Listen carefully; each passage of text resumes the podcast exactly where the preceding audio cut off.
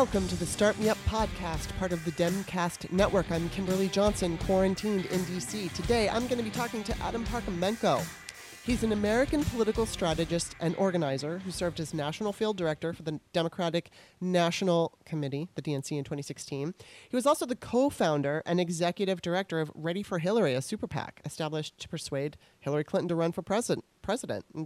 We had a really fascinating talk. Um, you know, he started his political career early, unlike me. And he's he's very smart and serious about what he does. He is part, uh, you know, he was running the Kremlin Annex, uh, which is, and we get into that when we talk. So that's toward the end of the conversation, but just keep your eye open for that if you're aware of what the Kremlin Annex is. But it was basically, it's just like protests outside of the White House.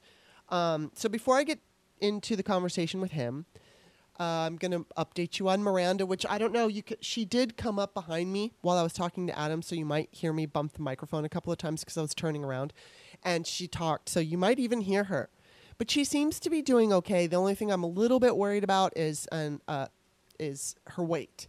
She seems like she's losing weight, but um, I've been giving her all the things that she needs in order to keep her going to the bathroom. and just fingers crossed. She's, like I said, she's 16 years old. And actually, on June 3rd, that's my anniversary, my 16 year anniversary with her. So she's so important to me. And, um, you know, I'm just trying to do my best to keep her. She seems to be happy to be here, and she's been quite talkative lately and cuddly. So I'm, I'm happy for that. And then I don't know if, if everybody here knows, but last Friday, my father, I think it was Friday, my father's cousin died of complications due to COVID, and it was fucking awful because her name was Beverly, and she, again, it was my father's cousin, so it was my, uh, it was my grandfather's brother's daughter, and she had knee surgery, and was in a rehab to you know like after she had knee surgery, and that's when it all started. So that's where she got it, and it was so awful it damaged her lungs so severely that the doctors were basically like, we can't do anything. And not only that, she was in horrendous pain. I think it was on Thursday, I saw an update from one of my family members on Twitter that Beverly was so uncomfortable and they had to, you know, just pump her full of drugs in order to keep her from agonizing pain.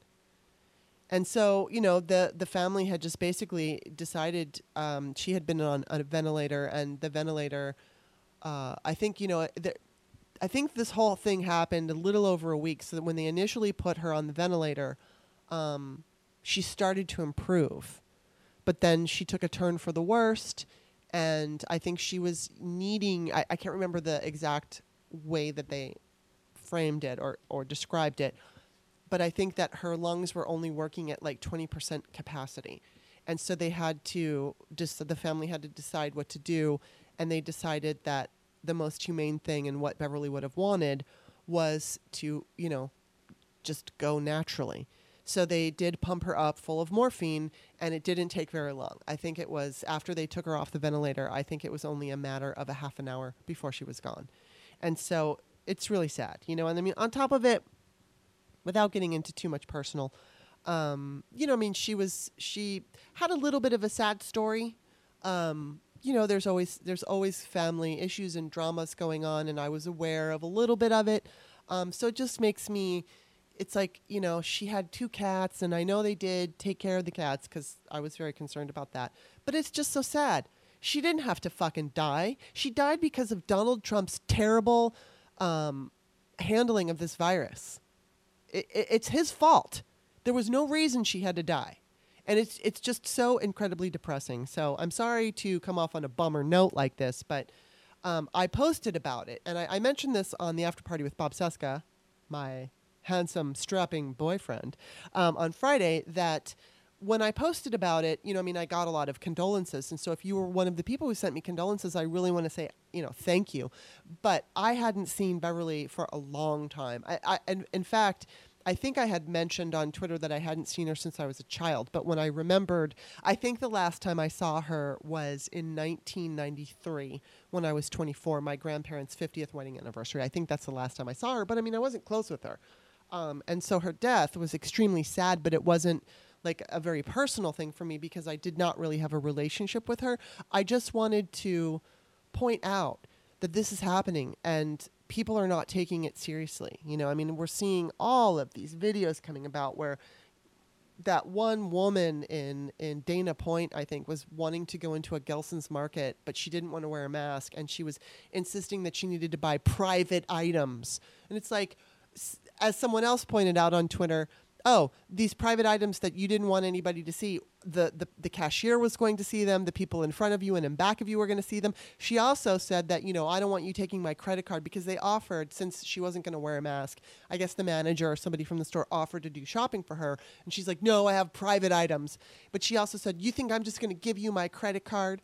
And it's like, well, you give a credit card to a, a, a server at a restaurant and they take it in the kitchen and you don't see what they do with it so, you know, we're seeing more and more people. In fact, I, I woke up to a, to a DM from some splainer dude who was telling me that I, you know, he first thing he did was tell me that I'm not really a pragmatic progressive because he went on to explain why and it was just a stupid thing. So of course I was sarcastic when I replied to him and then he came back and he was uh, explaining to me still and being a dick. And then I blocked him on Twitter, and he fucking found my email address, and then he had to go get me there. What a fucking loser! But anyway, I looked at his um, feed, and he was. It looks like he lives in Huntington Beach, and he was praising all the fucking COVIDiots for going out and not social distancing and not wearing masks and protesting this shelter-in-place order. So he's one of them. So this is why I was posting um, about Beverly more than anything else is because I wanted people to understand her lungs were ravaged. They were fucking ravaged. I mean, I don't know exactly how old she was. I think she was, she's probably about 10 years older than me, and I'm going to be 52 in July. So, you know, I mean, she's in her 60s and too young. Awful, awful. But it's like, I just, I wanted to make sure people, I, I, I keep posting about it because I want people to understand all of the fucking, you know, um, possible, just we're finding out now that not only can it ravage your lungs and give you permanent lung damage, it can give you blood clots, it, clots, it can give you a stroke. There's just so many awful things, and people need to be aware. So, anyway, that's why I talked about Beverly specifically. I wasn't necessarily looking for people to be so sweet to me, which everybody really was. Um, I just wanted to make that point. So, thank you, everybody. And, you know, I think it's important that we all share these kinds of stories even though they're awful and hard because we need to get the truth out there for the people who are willing to listen. Alrighty, so let's move on to the idea that Start Me Up is an independent podcast and it's supported by listeners. Also, it's woman run. And I don't use corporate backers, I don't use advertising. Basically, the show runs on patrons. It's people like you that keep the show going. So if you enjoyed today's show, consider visiting patreon.com slash startmeup and just like look at all the different tiers and you can become a patron. You can start for like two bucks. And if you like the show, eventually you can maybe upgrade if you want to to like five bucks because $5 tier patrons get extra special personal shows two times a month. Usually it's with a partner, sometimes it's alone, but it's always more personal, it's more fun, and it's just for you guys. It's not for the general public consumption. Sometimes we talk about things, well, we, we always talk about things that we wouldn't necessarily talk about on the free shows, and then also uh, we just have fun. Like it's, usually with Steph, but you know, as as I continue to evolve this show and grow, I'm sure there will be some guests that are going to join me behind that paywall.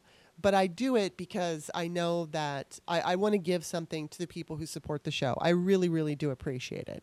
So um, don't forget that's that the five you know look at the description of the five dollar tier to see if it's something you might be interested in. I'm going to be doing one of those. We did one earlier this month and i am going to be doing one again with steph next week which will be fun. You can also make a one-time donation. I always include my um, the link to my email which is what you would use on paypal. So sometimes people like to say, here's 50 bucks, Kimberly. Here's $25,000, Kimberly. well, I'm still waiting for that one. But, um, you know, 10 bucks, 15 bucks, 25 bucks, whatever. If you want to do it that way, do it that way. And then you can also go to um, iTunes and you look for Start Me Up on um, Apple Podcasts. And I would really, really appreciate it if you sign up, or not sign up, but you just uh, you become uh, that? What a subscriber, and it's free. So you just become a subscriber on Apple Podcasts, and while you're there, you might as well just give me a rating if you like the show and a good review because that really, really, really helps me, and I appreciate it. Um, and and last but not least, Start Me Up is on iTunes and Stitcher and wherever podcasts can be found. I just love to add this. I appreciate and I'm grateful for all my patrons. I love, love, love what I do. And I couldn't do it without you. So I really, really do appreciate it. And I also want to build this community. You know, I mean, I feel like I hate, I hate Facebook so much. I hate it. I fucking hate Mark Zuckerberg and I hate Facebook, but I'm kind of tied to it now because I have, I don't even post this show all the time because when I post my Patreon posts, specifically podcast posts, they get buried. Podcasts, because most, you know, like it's easier to read an article. Not everybody listens to podcasts, but because Facebook does not make any money from Patreon, and and I do, or the you know people who have their own Patreon pages, they do, but Facebook doesn't see any money from it. They kind of push you down, and you, your uh, your posts don't get seen as much. So sometimes I don't even bother posting them there. I post them on Twitter mostly. So um, anyway, your your support is always appreciated. I'm going to say that every show because I, I sincerely mean it. Now that's enough of my blabbing. Now it's time to talk with Adam Parkhomenko. Welcome, Adam. Thank you so much for having me. Well, it's good. I'm glad that you're here. I've obviously been following you for quite some time on Twitter, and I love what you do. And I was a little curious about you because I really didn't know that much about you, and found out that you had, you know, started up that super PAC for Hillary Clinton, and um, you've done a lot of work with the DNC, and I'm just wondering before we get started on all the really juicy stuff that I have prepared, uh, what are you doing now? Um, I'm mostly consulting for campaigns and organizations, um, but you know my primary job at this point is, uh, you know, full-time homeschooler of my hmm, ten-year-old yeah. son who's in fifth grade. So, um, you know, we've been pretty uh, kind of just trying to adjust, and um, oddly, we moved in the middle of the pandemic here. Wow. Um, so in a new place and uh, doing homeschooling, and we got a puppy. So and your puppy you know. is so cute. Yes, I was saying this um, off offline, but or off mic, but oh my god, he has the cute. You got to go visit his um, Instagram. He has the cutest dog named Moose. It's an Aussie Doodle. Is that what it is? Yeah. Oh my god, that dog is so cute. He's super cute, and the and the kind of wild thing was we got him a week before you know this this pandemic really was a, a pandemic, even huh. though I think it probably was since right. January. Um, we had just planned on getting a puppy, and then two days later, um, there were no puppies anywhere. Interesting. Wow. Well, you know what? Uh, I also just want to thank you for. Um, I postponed the last time we were set up because I had to take my senior cat to the vet, and so hopefully, knock on wood, she's kind of doing okay. I, am not sure, That's but great. you know, she's 16 years old, so it's kind of difficult, but you know how much we love our pets. So I, I really yeah. appre- I really appreciate you understanding that. Oh um, no, absolutely. So let me ask you. Um, you started at a young age. I mean, I was reading that you. I read a Washington Post article about you that, like, around seven is, is seventeen when you started getting interested in politics, or was it even earlier? Yeah, so I think it was probably earlier. Yeah, I grew up in Arlington County in Virginia, and there's an election every year. Mm-hmm. So it's one of those things where Arlington looks a lot different now in terms of how much it's grown, but it, back in the day, hmm. um, you used to be able to see between you know Ballston and Rosslyn with no buildings in between, and so local campaigns were like a big thing. And you know, I, I basically we grew up you know putting out yard signs in the median and stuff like that. Yeah. And uh, I went to work for Hillary um, right after high school at 17, and um, that was sort of where you know I really got my feet wet. But I did um, my uh, high school senior year, I interned for John Dingell on the Energy and Commerce Committee. And uh, so that was interesting. There were a lot of people who were on that committee that are now in the Senate, like Sherrod Brown and Ed Markey. Mm. Um, but I think that's probably where I, I really kind of, you know, caught the bug. Wow. So what was it about Hillary that compelled you to work for her and like eventually start up a PAC? So I saw um, in high school she gave this speech, and you know one of the things that sort of stood out to me um, was a line that she said, and it was, you know, we her generation needs to leave this country in a better place for my generation. And, um, you know, sort of kind of followed along and, um, you know, she inspired me to get involved and I thought she'd make a great president. And, you know, I think dating back to 2003, I, I thought she should um, run against George Bush hmm. and, um, and advocated for a long time for her to run. Hmm. Wow. And then, I mean, eventually you worked with her and, and, and met her, correct? Yeah, so I started working with her um, at the end of 2003. Uh, she had a uh, leadership PAC and a, a, committee, HillPAC and Friends of Hillary. Um, it was like two blocks from the Senate. And uh, we moved, I think, a, a, year later or so to K Street. But um, I worked on those two, and then I worked on her reelection in 2006, and I worked on her presidential in 2008. Wow. So, what do you think? I mean, I let me just tell you about me briefly. I mean, back in 2016, well, I can't say that I was overly political in 2008. And I really started to pay attention once Obama became the nominee. So at that time, I was not overly political as opposed to now, where I'm just like yeah. in it constantly.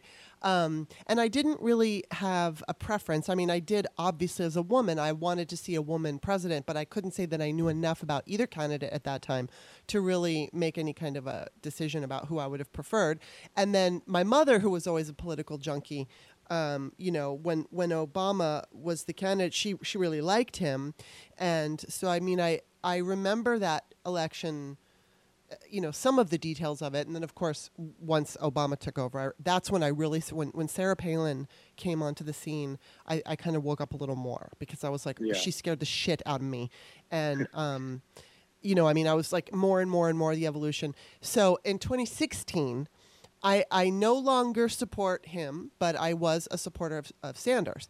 And the reason why was not because I hated Hillary, but it was because I, I just I consider myself a progressive. But um, unfortunately, I feel like some of the people who call themselves progressive today, because I think Hillary is progressive also, um, but but I didn't realize it at that time. Like I wasn't as clear on who she was at that time, and you know, just to be brief, because I know people who listen to my show know the story, but I was a Bernie supporter and, you know, I would be on Facebook in groups and, and they were pro Bernie. And this was probably like prior to April of 2016. And they were all very, very kumbaya, very nice. Nobody was allowed to attack Hillary. And then all of a sudden around April, it was just nothing but hatred for Hillary Clinton. And I remember feeling, and obviously it was the Russian um, you know, trolls and stuff that was yeah. yeah. and and I didn't know that was happening and I, I I never hated her but I certainly experienced seeds of doubt I certainly felt like um, you know there was this one crazy guy named H.A. Goodman who was constantly saying that she was going to be indicted and you know it's not that I necessarily believed that she was going to be indicted but I I just remember like you know, being influenced by that campaign and not really realizing what it was and and really being upset over the division. And then eventually when Bernie didn't win, um, you know, I jumped over into Hillary's camp because to me she was just like a she was choice number 2. She wasn't like, "Oh, I hate Hillary." But then I think it was NPR aired or not NPR, PBS, I can't remember, but they did that piece on Trump and Hillary. I don't know if you know what I'm talking about. Frontline, maybe that's what it was called and mm-hmm. they did compare you know they compared both of of their lives. And i really learned a lot about her in that. And then of course since then i've learned much more. And then most recently i watched the hillary i mean the hulu hillary special. And so that's right. why i say i, I think she's progressive um, clearly very and very much a feminist. But at the time i was you know looking at the bernie side of things and feeling like I wanted the party to you know, to go more left. And so I'm just curious, like, what do you think? Before I get into the left thing, though, like, I, I feel like I have a much better and more clear understanding of who she is. Um, but what do you think is like the biggest conception about her, misconception about her? Um, I, well, I think you know it's interesting. Like the uh, the the right and obviously um, in, in, more recent years, uh, the right and Russia mm-hmm. have you know run this disinformation campaign about her for 10 20 30 years mm-hmm. you know mm-hmm. i've always said long after she's gone the republicans will still be using her yes. um, as a you know as a fundraising tactic and tool she's just somebody who they continue to insert we're seeing it you know this cycle um, and I, I think the probably the biggest misconception is um, you know just who she is like she's a yeah. she's a nice funny person who has been advocating for you know um, what she cares about, what she's passionate about her entire life. You know, from early work with the Children's Defense Fund and mm-hmm. other things like that. And um, you know, she is a really good person, but she, you know, one of the things that she's talked about um, is the higher a woman goes in politics, mm-hmm. the more hated they are. Yeah. And um, you know, I think that um, she's sort of stuck true to you know what she cares about, what her values are. But I think one of the things is that sometimes gets lost on the kind of progressive side of her is that um, she usually approaches things with uh, what she believes she can get done. Right. And and and so like she has long not wanted to be somebody who is is making this giant pivot. She mm-hmm. she kind of believed that you know she should put forward what she thinks in reality she could get done in the current environment mm-hmm. and you know be elected on that and i think that is one of the things that probably um, held her back um, from going you know farther to the left than um, than we typically saw hmm. interesting and yeah i mean i, I wish like i, I wish that um, Elizabeth Warren had been a little because I like Elizabeth Warren a lot, and I wish that she had been a little bit more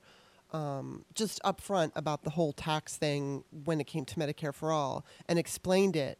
Um, just because she got punished for listening to the critiques and then going back to the drawing table and coming back with something that she's like, okay, I heard you, and here's what I have to say. Instead, they were like, oh, well, you're flip flopping.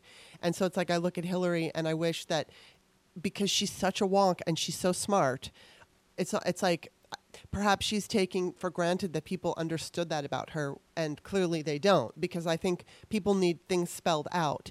Um, what I found on the internet, you know, being an advocate for the Equal Rights Amendment, in, immediately, as soon as I would start posting about the ERA, somebody would come on and say, oh, well, we have the 14th Amendment.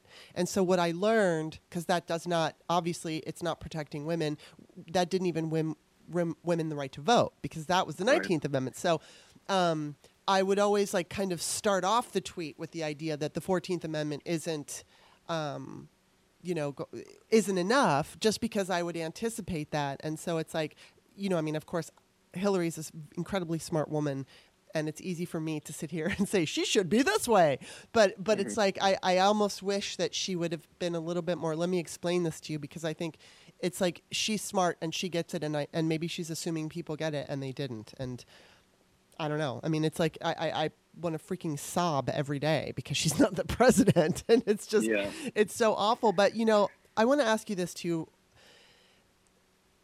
Biden said he's going to pick a woman, and of course, you know that's great. I, I'm excited, and I think the two I could you know be wrong, but my prediction is I think he's going to go for Warren, but I don't know. I mean, I think it's between Harris and Warren, but then again, presidents presidential candidates surprise you all the time, so I'm not making like the sure. hard clad thing.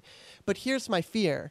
Um, and I don't know what you think about this, but obviously this country is very racist and very sexist and I'm afraid that if he picks a woman, and he will, um, that will be very difficult for us in 2024. I mean, I don't know if he's if he's going to last for the full four years, but let's just say he does.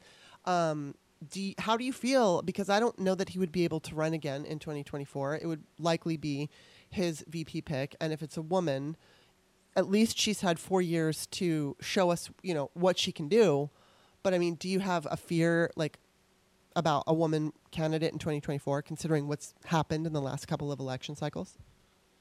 No, I don't. I, I don't have a, a, fear at all. I mean, I think it. I think it's great, and I think that you know, once again, you know, Democrats um, are in a position to you know make history and you know as hillary's often said um, you know uh, many of these are the most qualified people and they just yeah. happen to be a woman yeah. Um, i think you're probably right that you know it seems that um, uh, the two most likely um, to, to be the vp nominee would be um, warren or harris um, if i just went off of sort of all of the things I don't like about DC, which isn't mm-hmm. necessarily, I guess, a bad thing in terms of, um, uh, you know, one of those two options. But I, I, do see like a lot, a lot more um, crossover in terms of the the sort of people that are aligned with Kamala Harris and um, Joe Biden. Mm-hmm. So uh-huh. you know, if I had to say like, hey, this is who it's going to be today, I would say it's probably going to be Kamala Harris, mm-hmm. just because. Um, you know, uh, there's a number of different buckets in campaigns, and if you take those and and you know they're actually talking to all of those different um, folks, including people who have raised money and people who yeah. have worked on campaigns and all that kind of stuff. There were a lot of people who I think naturally would have been actually with Elizabeth Warren, um, especially on the fundraising side, who ultimately um, wound up with Kamala Harris because, um, you know, uh, Senator Warren stopped doing sort of those major dollar events and mm-hmm, so forth. Mm-hmm. And I think she burned a lot of bridges mm. with them um, because they had actually raised a lot of money for her um, her Senate race that ended up getting transferred to the presidential campaign. Mm-hmm. You know, mm-hmm. but at the end of the day, you know, who knows? I think that like, you know, those are those are two people that everybody could get behind. Mm-hmm. And oh, uh, I've always, you know, always being last maybe month or month and a half advocated for um, making a decision and and choosing a VP um, sooner rather than later, just because you know campaigning in a pandemic is yes. very hard. I agree I think you. need another, you know, person who's elevated out there, um, you know, really fighting for this ticket. Yeah, I totally agree, and I, I, I wish. I mean, he said that they were going to narrow it down to like three by July. I'd like to see it sooner than that. I totally agree with you because, like you said, as during a pandemic, I have a friend who's running for city council in Oakland, and she's running against an incumbent, and that's, you know, when you go to vote, if you don't really know who the down ballot candidates are, um, you're gonna go, oh, the incumbent. You know what I mean? So it's right, like it right. really does. And it's been really hard for first time candidates this cycle, um, down ballot to um, challenge incumbents because of the pandemic, because a lot of localities haven't even made adjustments in terms of the you know number of signatures yeah. required and other things like that just to get on the ballot. And so a lot of these incumbents who, you know, already had sort of robust campaigns and got those out of the way are on the ballot while their campaigns are trying to figure out, you know, how do I face to face get a signature from someone so I can be on the ballot? Yeah.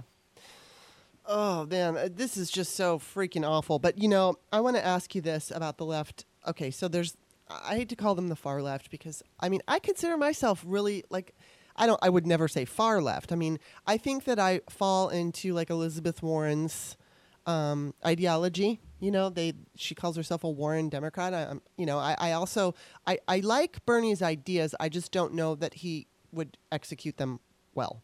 I, I, I don't you know, I mean I saw when Hillary Clinton said, you know, nobody likes him in that in that um, Hulu thing, and she wasn't talking about average people. She was talking about people in Congress, and of course mm-hmm. that got taken out of context because the media loves to do that with her. But um, you know, I know that he, you know, some people in Congress like him, but I know that a lot of people find him hard to work with, and they're not really big fans of his.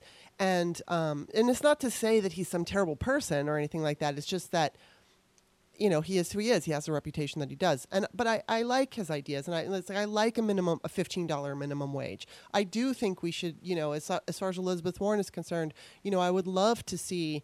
Um, you know all all the things that she's presenting for like universal child care and all of that i think it would be great um, and then i see and by the way you know it's funny like because they've they've been friends for a long time bernie Who? and hillary and actually oh, okay. bernie and hillary and one of the first things that i ever did i remember working for her and actually taking a PAC check from her over to Bernie's office. Huh. um, yeah, uh, HillPAC had had maxed out and made a contribution to him, and you know he accepted wow. it. And I know some some things sort of changed over time and stuff like that, but you know they used to um, they used to work together well. Yeah. But she also um, she supported him. Wow, that's interesting, and I didn't know that.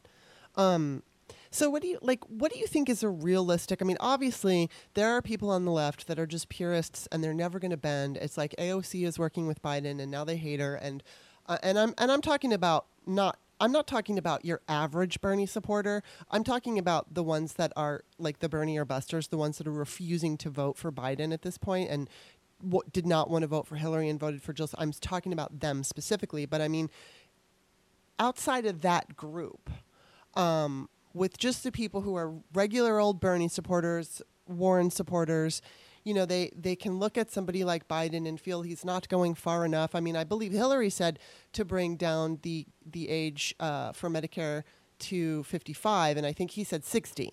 So, um, like, what do you think is a realistic and possible compromise? Is there one? Uh, I have no idea. I mean, I think on a lot of this stuff too, it's like it's it's really hard to sort through what the reality is, sort of out there throughout the country, right? Because it's we are there. There's a lot of what we talked about early on, which is like this this disinformation. Mm-hmm. Um, and you actually have you have a lot. There's an, one example I'd give you is there is a staffer that used to work for Hillary who's running for Congress in Georgia. Um, her name is.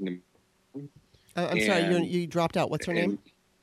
Oh, I'm sorry. Um, there's a there's a candidate running in Georgia seven, which is an open seat. It's one of the most likely to flip the cycle. There's a candidate that's down there running a Democrat who used to work for Hillary Clinton.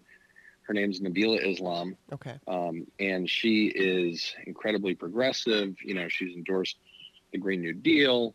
Um, uh, she's had some huge, you know, like Ro Khanna and others. Mm-hmm. Um, and, you know, she's a great example of, you know, how a Democrat, you know, who worked for Hillary Clinton, who's progressive and, you know, supports a lot of these things, is who she is. And I think oftentimes who someone has worked with or supported or something like that somewhat suggests that they aren't their own person. Yeah. Um, and I, you know, I, I think that in general, um, you know, the, the, I've always said primaries are a really good thing because one, you wind up with a nominee who has been through a campaign mm-hmm. and, right, um, yeah. you know, the voters um, elected, but but they're they're much more prepared for the general. And I think a lot of these things are, uh, we try to, um, it's tough because we try to look at it from like a national perspective, when in reality, like every single state is different and, and, then you get to a state and they're not not only are they not cookie cutter but like every corner of the state is different and it's why we um you know why we wind up um, with so many sort of um, different positions and things like that and i think too oftentimes um, democrats are worried that we have a number of people who support different things and i think that, that that's so much better than just going along with you know what the Republicans do. You know, they yeah. just it's I mean it's it's criminal what they do in general, but at the same time, they this whole like suggestion that like the Republicans have this awesome machine.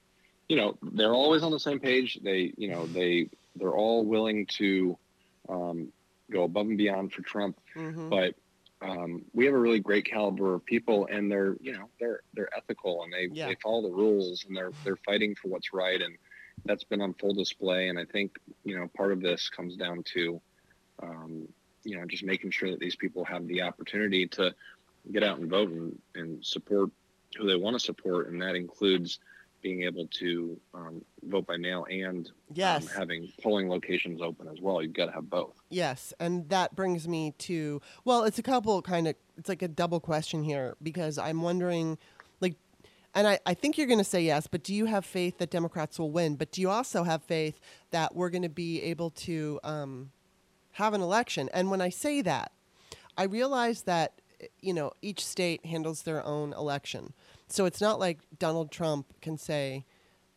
"Oh, there's not going to be an election." But I say we shouldn't expect normal. And I don't know what that means, but I can under like I could see him trying to postpone it in some way because I imagine there's going to be a um, you know resurgence of the pandemic at that point. It's probably going to happen right around voting time. So before you get into the pandemic thing, like, do you have faith that like do you have faith that not only Joe Biden will win, but like Democrats will take back the Senate and keep the House? I, th- I think the prospects for the the Senate are really good. Mm-hmm. Um, I do think that um, you know, despite the fact that this guy is anything uh, but a president that's been on full display for almost four years, I do think that everyone has to take seriously the fact that oftentimes um, presidents are reelected, mm-hmm. and uh, yeah. you know he has got a just a crazy group of people who um, stick with him, and we you know it's it's going to be really tough, and we can't take yeah. anything for granted, but we can absolutely win. Yes. Um, you know, but I think part of that too is is I've always said in campaigns you have you have two things you have you know time and money you can always uh, raise more money but you can't buy more time yeah. and I think that you know what's critical is that the Biden campaign is um, is making decisions one of the one of the things that you know Bill Clinton said to me years ago was um, he'd rather um, he'd rather someone make 100 decisions and get those things done. And five of them you screw up, mm-hmm. and four of them you can fix, and one of them you can live with. But the the you know the slowness or inability to get things done and make decisions, or you know roll things out quickly, or you know just try different things when campaigning in a pandemic, I, I think is you know is critical that this yeah. campaign is is out there, you know, working really hard and and taking advantage of every moment to to get their message out. Yeah. And Biden has had the um this, you know, not that I really care for polling, but it, it's been stated that you know he has had the steadiest lead of pretty much any um, of any presidential nominee in you know recent history. So I think that that's a, a, good thing. Yeah, that started before he even announced. I mean, it might have dipped for five minutes um, in the first two primaries, but um, after South Carolina, he's held steady also. So yeah, I mean, and I think I keep going back to the idea that there have been a number of election experts who, based on you know every single election since Trump got into office. Democrats have won, and not only that, we've seen women and LGBT and and Uh, people from the trans community, which is also LGBT. But you know what I mean. So it's like we've seen the marches, the women's marches. We've seen people marching for climate. We've seen people protesting for their health care. And so Democrats have shown up. I wish Democrats, though, this is my big pet peeve. I mean, I am a Democrat. And I certainly, I say this because when I was like, I, I told you, when I was younger, I really wasn't paying attention to politics. It was this slow roll. I guess a lot of people experience similar evolution with politics, but it was like, you know, initially when when George Bush George uh, W. Bush, quote, won in 2000, I started paying a little attention. And then, um, you know, going, I'd watch maybe Bill Maher. And then, you know, eventually I started watching Rachel Maddow, and then I was like freaking out about Sarah Palin. And then once Obama became president, I was really paying attention. And, and I wish that Democrats would um, take that, like, Obama totally understood how to get young people engaged and interested. I wish we could take that uh, not just with young people, but that whole idea of getting people engaged and like 24 7 always have some kind of like i've always thought it would be a great idea for democrats like a, a, portion of the money that they raise whether it's the dnc or however it all works because i don't know but um, just a portion of money go to like an education campaign not necessarily for democrats but for congress because when i was a kid um, i you know, I always liked the idea of standing up for the little guy, and I I also liked expressing my opinion. And if I and if I found out that somebody was either discriminated against or um, you know, in some way oppressed or something, I wanted to say something and speak out. And and unfortunately, I didn't. You know, I went to California public school systems, which means I didn't get civics, and there's no civics in school anymore. And it's like I think it would be really cool if maybe there was some, and I don't know if it would be Democrats or just somebody aligned with Democrats who would, um, you know, maybe do like an online fun show or, or, or program where you would have like a kid who understands, like, let's just say, how a bill becomes a law or you know going back to I don't know if you even know of Schoolhouse Rock, but you know they did that. How you know? Yeah, yeah, they, yeah. Okay, so so so like you have a kid explain it to a celebrity, like a really cool celebrity that that a lot of people like, adults and kids as well. So, you know, you could make it fun and you could teach them about why it's important, you know, why uh, that the Senate chooses a just a Supreme Court justice. I think that would have made me interested in voting earlier because I don't I never knew that. And so it's like I would I, I wish Democrats would sell themselves. You know, like in 20, 2014 they weren't selling the ACA and um, I, I wanted to see them sell the ACA, you know, and then unfortunately mm-hmm. Democrats really didn't do very well in 2014. And I'm just, you're in this whole, eh, you know, you're in that world. Um, is there anything you like? How can the biggest I... thing, like I would say that I've that I've advocated and pushed for. I ran for vice chair of the DNC mm-hmm. In uh, 2017. There were nine candidates and three seats, and I came in 4th mm-hmm. um, and you know, one of the things that I pushed for was um, uh, bringing in high school Democrats as part of uh, the DNC because yeah, if idea. you if you look, one high school Democrats throughout this country are, are super organized and have a great organization. Hmm. Two, Republicans have been doing this for years, and most people make up their you know and decide their political affiliation in high school mm-hmm. they're you know they're registering to vote they're their senior year, um, and it's you know it's usually folks that um, vote the way their families vote or vote the way that you know that that um, issues are important to them, and it's yeah. been issues more and more, and and so you know I wanted the uh, high school Democrats to have votes on the DNC and to be integrated in the DNC. Wow. I think actually in the last like year, um, they finally gave them a seat or two on the DNC as DNC members.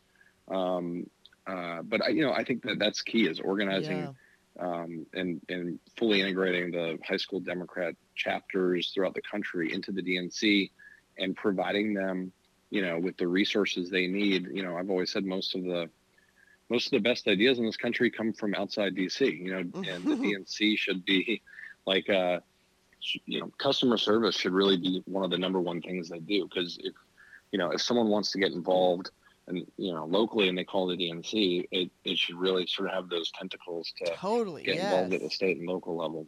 Yeah, because I feel like, you know, I mean, again, as as a young girl who was growing up in Los Angeles and wanting I wanted to, you know, I was pursuing an acting career and I I cared about superficial bullshit things. And I I mean, I I do remember I did cast my first vote for Bill Clinton because a girlfriend of mine. It was funny. My dad worked for he used to work for ABC News as a cameraman, and he also he often worked at the White House and the Pentagon, and he would he would be on presidential campaigns, and so he was on Clinton's presidential campaign, and he met us there. I I'm in D.C. now, but I used to I lived in Los Angeles most of my life. So my dad, who lived in D.C., had come out for Clinton's uh, thing, and my girlfriend, who was totally into Bill Clinton. Um, you know, had been talking him up to me. And so it was funny because we were going to go meet my dad for dinner.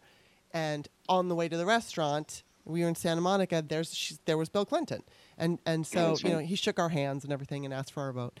But um, so I did vote for him because my girlfriend had been so you know like you got to vote, you got to vote, you got to do this. But it's like I feel like people would be more, especially younger people, would be more interested if they had like I know Republicans use fear you know, especially they love to use abortion and they love to say that we're killing babies. And so they're um, reaching out to an emotional part of people.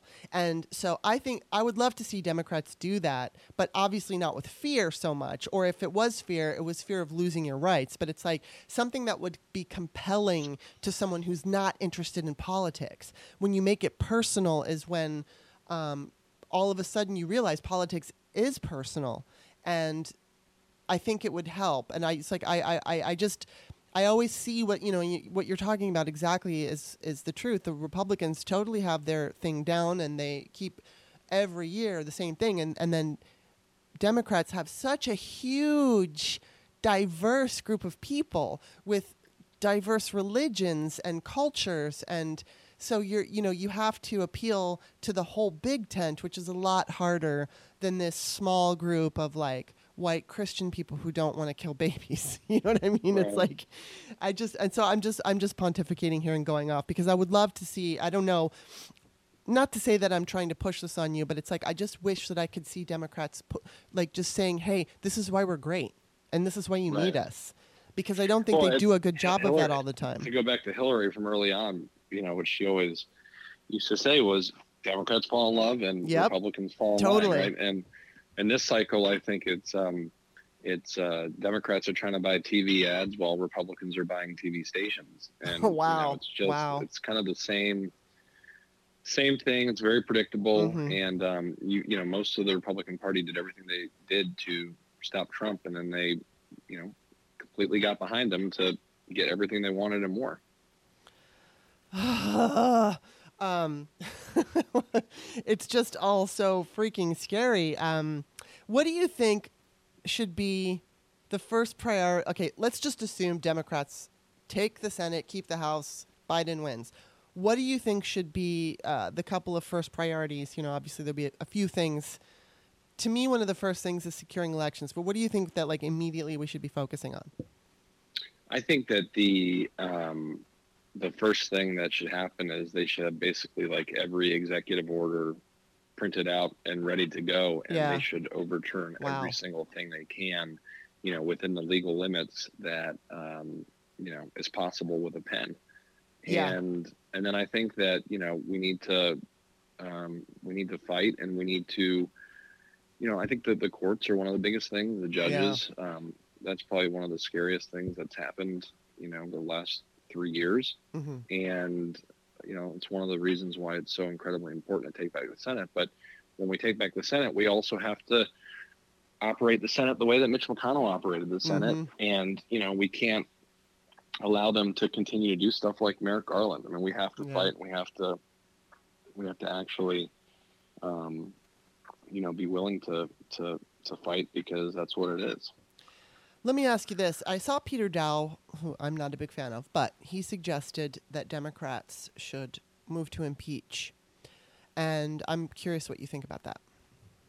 Uh, Bill Barr. Uh, oh, Bill Barr. Yeah, I mean, I, I, I've, I've thought for a long time we should impeach Bill Barr. I think that you know he's he's on record on video in the Senate, um, you know, both with uh, folks like Senator Harris and others, and you know he just uh, he lied, but also um, you know he's completely politicized the Department of Justice, and mm-hmm. and it's been it's been so long, it's almost easy to forget. But he also refused to show up and testify in the House, mm-hmm.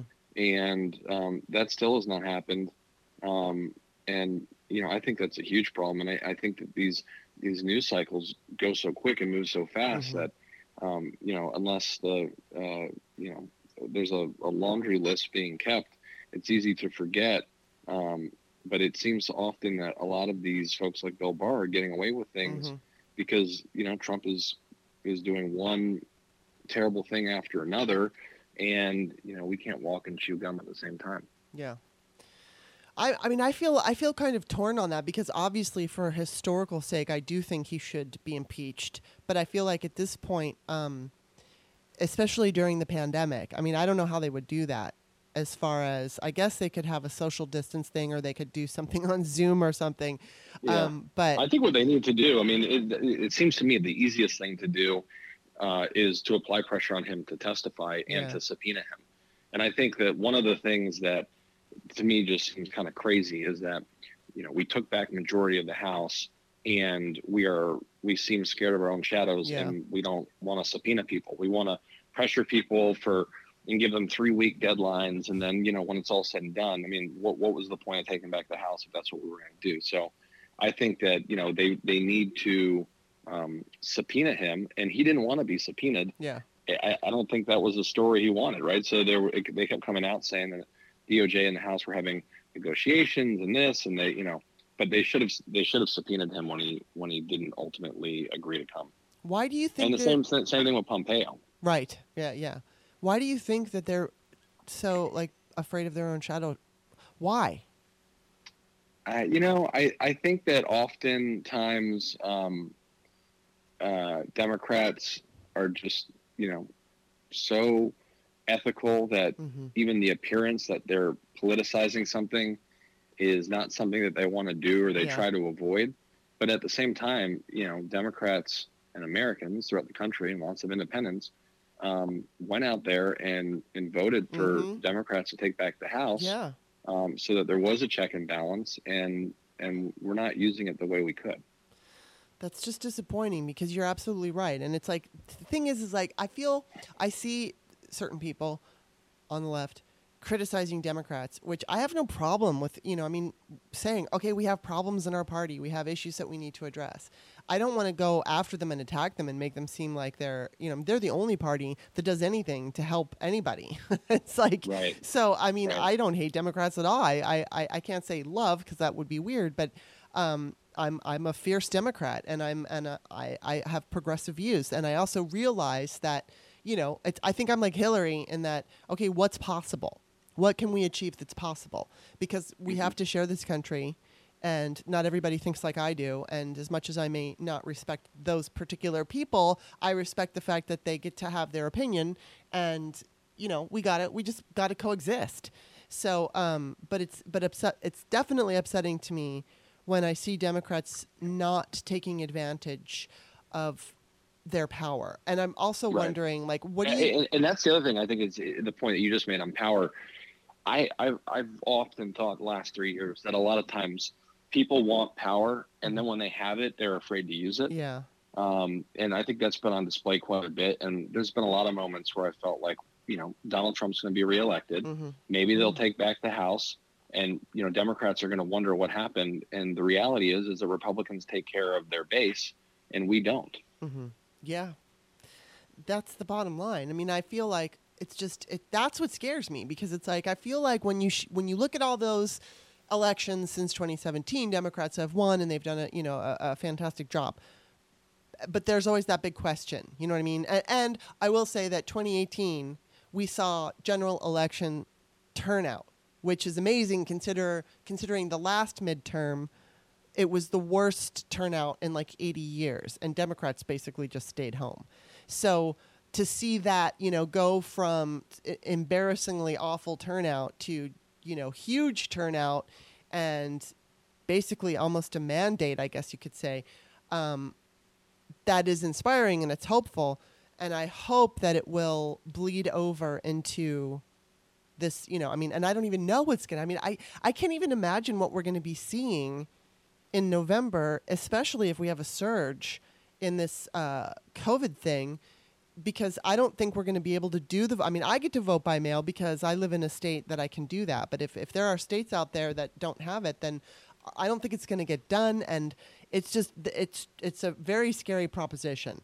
Um, what was I going to ask you about? I and Republicans are already putting up a fight in yeah most of these states, and that's where the the timing is such a huge problem. Yes. You know, we're running out of time, and you've got you know yeah. state state supreme courts and AGs coming out saying that you know it's not i mean literally like they're saying things like it's not safe to vote by mail yeah.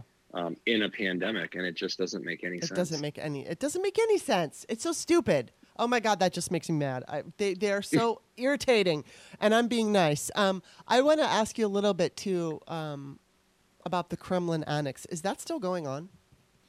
Yeah, it is still going on. Actually, our lead organizer was out there over the weekend, um, and and this week there's a bunch of groups that are um, that are doing some different events out there. Uh, it's been a little tougher. We typically work with um, the local indivisible groups, mm-hmm. and um, you know they're all incredibly organized. But one of the things that we, you know, we agreed to around I think March fifteenth was, you know, it's better to kind of organize online and not be out there in mm-hmm. person right now. Yeah. Um, you know, and if there's an opportunity to you know do stuff in a safe way, let's do it. We did organize a few other things. Um, including uh, like a bunch of kind of social distancing car things. One of them was that this kind of cool aerial boat picture where the cars were all lined up and we had you know a drone taking a picture. But it's definitely been um, it's been tough. But mm-hmm. the organizer that we've had out there for um, since uh, July of 2018, can't believe it's almost been two years, um, was out there again this weekend.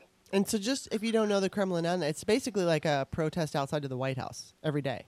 Yeah, that literally started the night that Trump's helicopter touched back down on the White House lawn when he came back from that Helsinki summit with oh, Putin. Wow. it was just, you know, like of all the egregious things, that was, you know, one of the most. And uh-huh. um, it just inspired people to kind of get out there that night and uh, start protesting. Yeah, I know you've had some, like Alyssa Milano was there. You've had some, um, I think, wasn't Rosie O'Donnell there?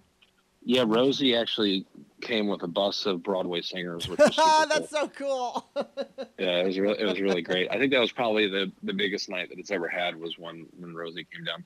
Wow, that's awesome. Um, and then the last thing I just want to touch on is I don't know if you've ever read my pinned tweet, but I used to live in Soviet Russia because of my father. You know, he worked for ABC News, and um, that's where he started his ABC News career and we lived there. I was there for nine months, and that was back in 1981. And so I always, you know, like to talk about the fact that I understand the Soviet mindset because I was able to live it and, and literally smell it.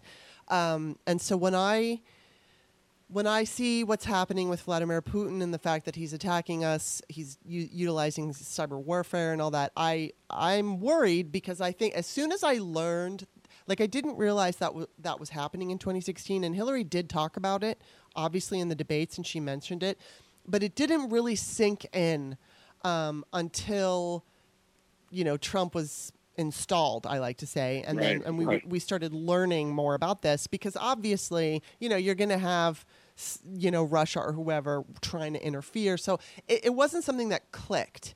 And then event and then when I realized, oh wait a minute, now they've got this crazy man installed it, it showed me that Putin has the keys to the White House, and and I really believe that everybody is underestimating this. I mean, it's not to say that I think Putin is constantly telling Donald Trump what to say or think, but I think, you know, he's got whatever compromat on him dating back to the 80s, I'm sure.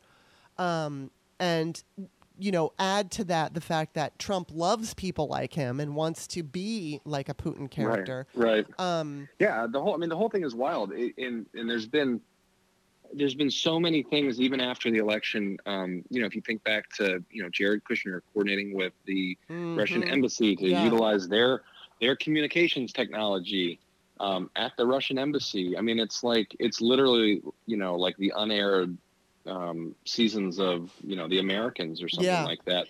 And there was uh, you know early on in this this administration where um, you know Ambassador Kislyak was basically like you know, quoted in Russia saying like, "I can't believe what we're getting away with," you know, yeah. and um, I, I, think there's been it's it's been so bad that a lot of times it just seems like there's less that the Kremlin needs to do because you know this administration just naturally does it, uh-huh. and it's you know it's very bizarre and criminal behavior, but. Yeah.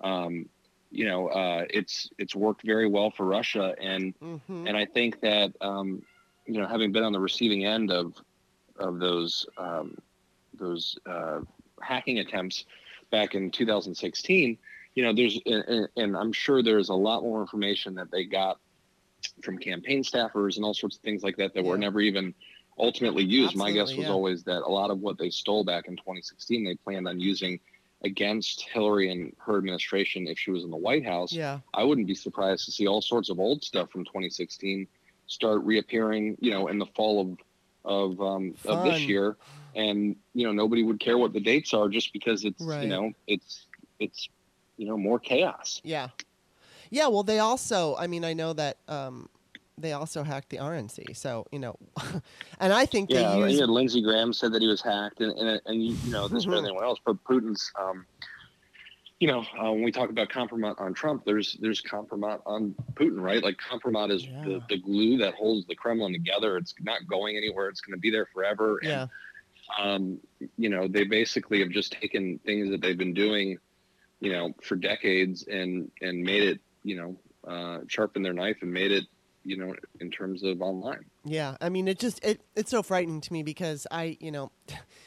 it's almost like a blessing and a curse that I had that experience to live there. I was there for like one full school year, and so I really just got to soak it up. And because my dad was a correspondent, we had even less privileges than than the diplomats over there. So I had a very um, organic experience. I mean, I didn't have to live like a Russian, but what I understood was, and I keep emphasizing because, and I will continue to emphasize this because people just don't get it. There was this like ice cold uh, I don't know, like almost violent feel, you know, like you're walking down the street. I felt safe as a 12 year old girl catching the bus or taking taxis. In fact, I was, um, because my father was a correspondent and because I had, instead of taking the American school bus, I would take Russian transportation and I, I, I understood how to navigate it. And because it's a police state, it was fairly safe as long as you played by all the rules that Russia wanted you to play by. And so I organized a trip with my girlfriends and I on a, like a Saturday to go to Gorky Park, you, you know, using taxi cabs and everything. But there's this overall feeling of if you step out of line, you'll disappear. And it's it was just like I mean I I understood very clearly from the moment I stepped off the plane and was stared at by just these young men in the airport, you know, in their Russian garb, staring at me as if I was coming over to destroy the country. And they just don't care who you are. You, they don't care if you're a 12 year old dorky girl with big glass, you know, like thick glasses. They don't care. They look at you like you're a criminal. And I feel like people truly don't get it, especially those who minimize and they call it Russiagate. And, um, you know, it's like, boy, he wants like he doesn't want to take us to Soviet America. That's not going to happen. But we're definitely, if Trump were to win again, I think that it's over. It's over for this country. I don't know when we'd ever get back to some, you know, I mean, I think it would take so much time 100 years, 200 years, I don't know. But um, it wouldn't be immediate. And I think the oligarchs would win.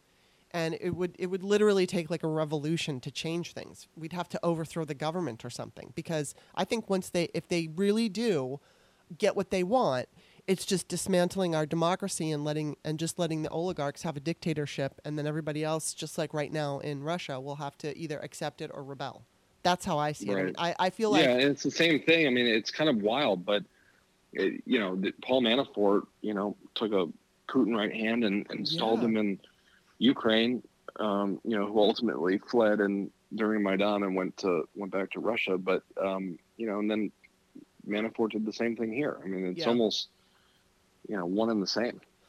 It's just so crazy. I just don't know. Well, um, do, how, how do you feel? Like, my last question will be how. I mean, you said Trump can win, and obviously he can. But like, how confident are you in for November?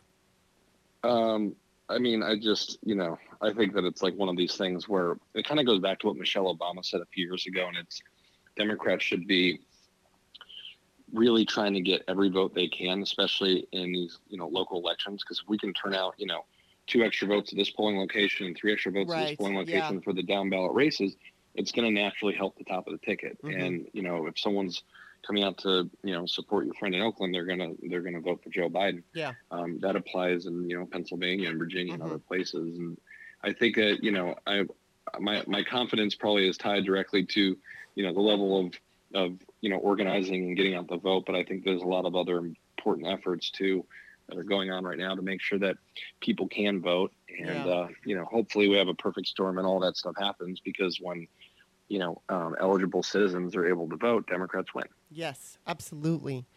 Well, I do appreciate you stopping by and chatting with me. I always enjoy your takes on uh, Twitter. They're they're pretty funny. Thanks. Thank you. you, you. You seem a little bit like a serious guy, but you come you come across a little tiny bit more. Um, I don't know. I don't want to use the word snarky, but you can be a little snarky, which I very much enjoy. so. Thank you. No, I appreciate it. I'm usually. Uh, I think sometimes I, I sound a little more serious when I'm uh, you know, focus on the homeschool and everything else. Well, but, of course. Um, yeah, of course. Be, I try to be as snarky as I can. well, I love your snark. Absolutely love it. And I do love your takes. And I appreciate you being on the show. I'm going to include your um, Twitter handle in the text of this Patreon show. So just FYI. Awesome.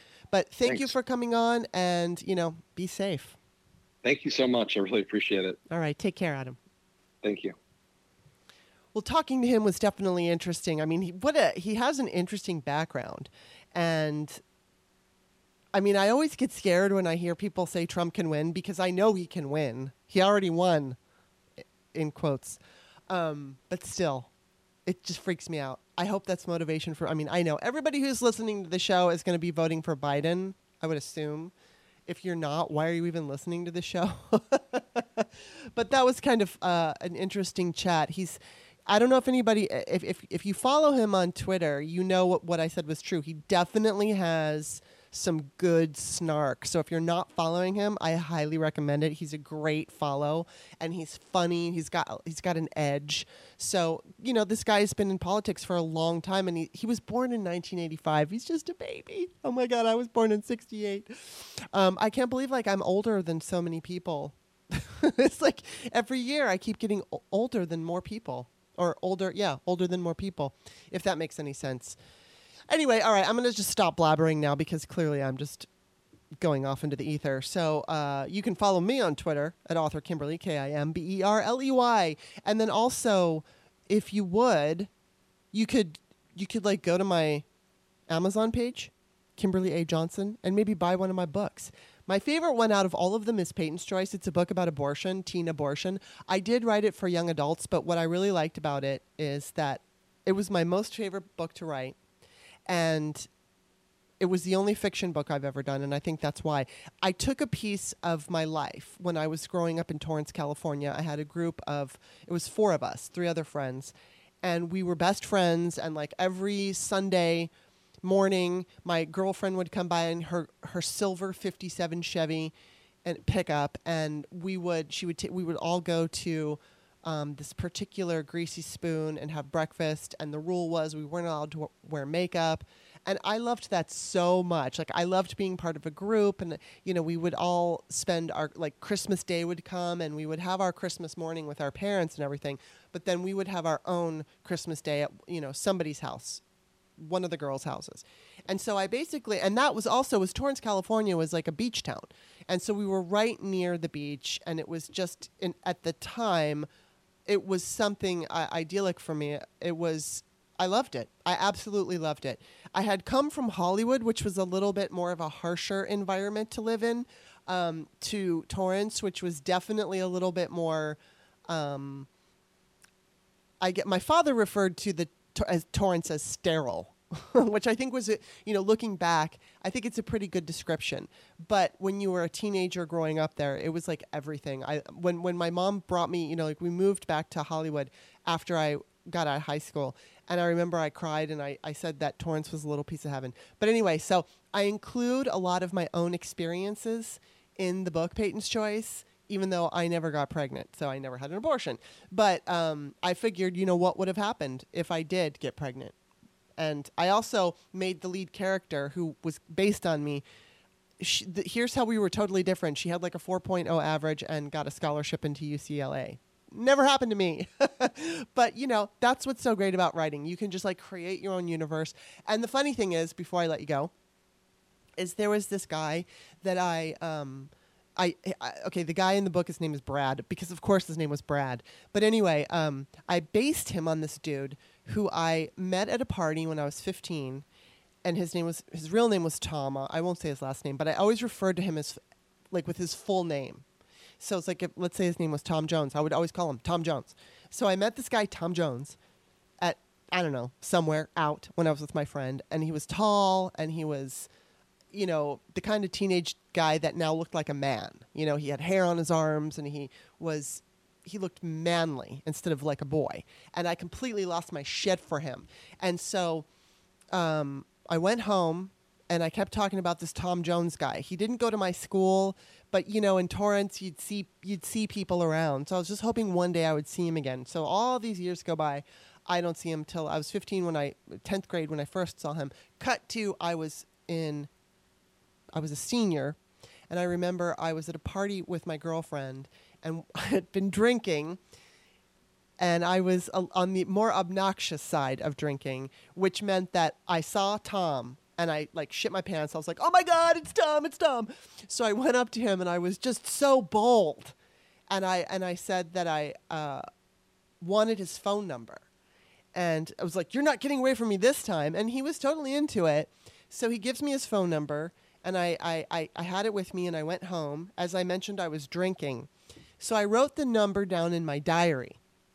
The next morning, I got up and I called the number, and it was a lumber yard. And so I thought, I acted like a fucking idiot. I was drunk and I was too pushy, and I made him give me my phone, or uh, give him his phone number, and he, so he just thought, "Fucking, I'm going to give her a wrong phone number." So that was that, and I never saw Tom again. So then I think it was years go by, and now I'm like living on my own. I'm an adult, probably early 20s, and I'm reading through my diary, and I see this number that I had written down back when I was a senior. And I realized that the um, prefix was not correct, you know, because like you have prefixes in any given area. Like for instance, in Baltimore, 661 is a prefix. So I had, it looked, I thought, did I write the prefix down wrong? So I call with the proper prefix, and a woman answers, and I said, Hi, may I please speak with Tom? And she goes, Oh, well, he doesn't live here anymore. Oh my God, he gave me the right phone number. I know he gave me the right phone number, and I was just drunk and I wrote it down wrong. And so then, cut to, I think I'm 41 years old, and I look him up on Facebook and I find him and so we have um, like a little I, you know i friend him and then we have a little back and forth. And it was just funny because like for a moment he got caught up in the uh, excitement of all of it. And i think he was like hoping to meet me but he was living i don't know whatever state he's in i don't know. So we never met. But i just thought it was funny because i based the brad character on him. And you know and i did tell him i wound up telling him that i, I did that. And then I, I and then i lost my facebook page because facebook is a fucking dick. And that's it. That's it for my Tom story. But anyway, so that's you get the backstory here on uh, on my book Peyton's Choice. All right. So again, author Kimberley K I M B E R L E Y on Twitter, and I will see you guys on Wednesday when I'm going to be talking to Amanda Sowards. Looking forward to that one. See you next time. Stay in, be safe.